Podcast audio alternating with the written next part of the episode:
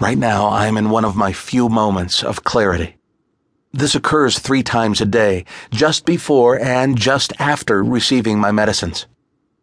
It used to only last for a minute or two. Now I have nearly 30 lucid minutes at a time. It seems that I am habituating to the effects of the drugs. That is, with continued use, the medicines are becoming less and less potent. They tell me the medicines are to get me well, but I know the truth. They want to make sure I don't remember. Or if I do, make it so nobody would ever believe me. It is a window in time that gives me a chance to think. Given my predicament, this is both a blessing and a curse. I have been masking my alertness from my captors for fear they will increase my dosage and I'll be a vegetable again. Today, for the first time in what has been a year since I entered this facility as a patient, they are allowing the medical students to interview me. They think it'll be a good learning experience for the student. I've been a model patient thus far, so they're giving me this opportunity. My former patient, Jake, is still here. He doesn't associate with me too much, though. I'm not sure if it's because I am so drugged or because he doesn't want to risk his own chances for freedom. There is a knock on the door to my room. For all practical purposes, it is a jail cell, but it is home now for me. Peter, a large African American male who happens to be one of the nicer orderlies, appears in the doorway. Danny boy, it's time to meet your first medical student. This is a big day for you, sport. He motions for me to come closer, then gently grabs the front of my shirt, gives a light tug towards the doorway, then presses his hand between my shoulder blades, nudging me forward in the direction of the common area. I shuffle over to an open chair to await my student. Peter walks over to Sherry, a friend of mine from college, and escorts her to my table. I can't believe my luck. Good this time.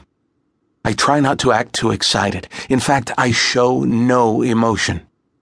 I don't want anybody to realize that, for the moment, I'm rational. He makes the introduction. Hey, Danny, this is your medical student. It is important that you cooperate or else you will lose this opportunity in the future. If you act out, the session will end abruptly. Do you understand? During the whole introduction, I stare at the ground and I make no indication of our previous friendship. Then I look up at Peter and nod my acknowledgement of his admonitions. For once, I have hope. If I can tell her my story and get her to believe me, maybe I can find a way out of here and back to my life. If anyone would believe me, she would. Maybe the fates are sending me some good fortune for a change.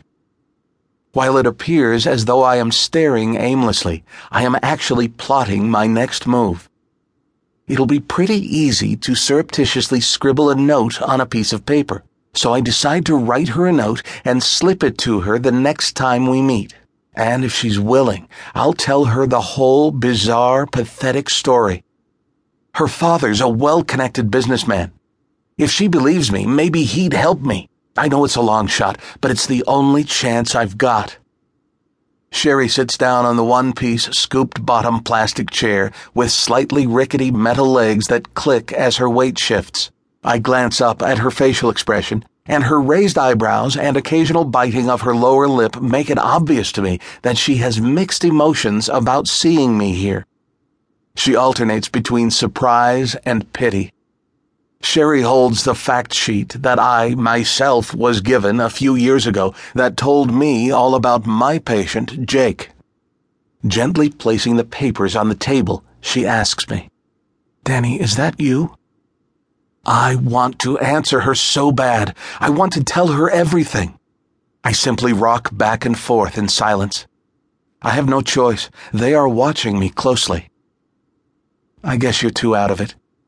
You don't remember me.